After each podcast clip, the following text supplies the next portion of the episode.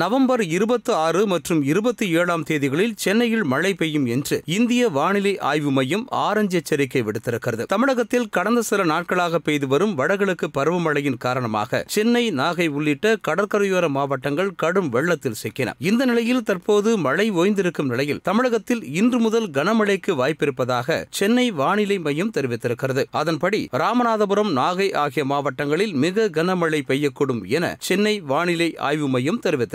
மேலும் தென்காசி, நெல்லை, தூத்துக்குடி, கன்னியாகுமரி, மதுரை, புதுக்கோட்டை மற்றும் டெல்டா பகுதிகளில் கனமழைக்கு வாய்ப்பிருப்பதாக சென்னை வானிலை ஆய்வு மையம் தெரிவித்திருக்கிறது.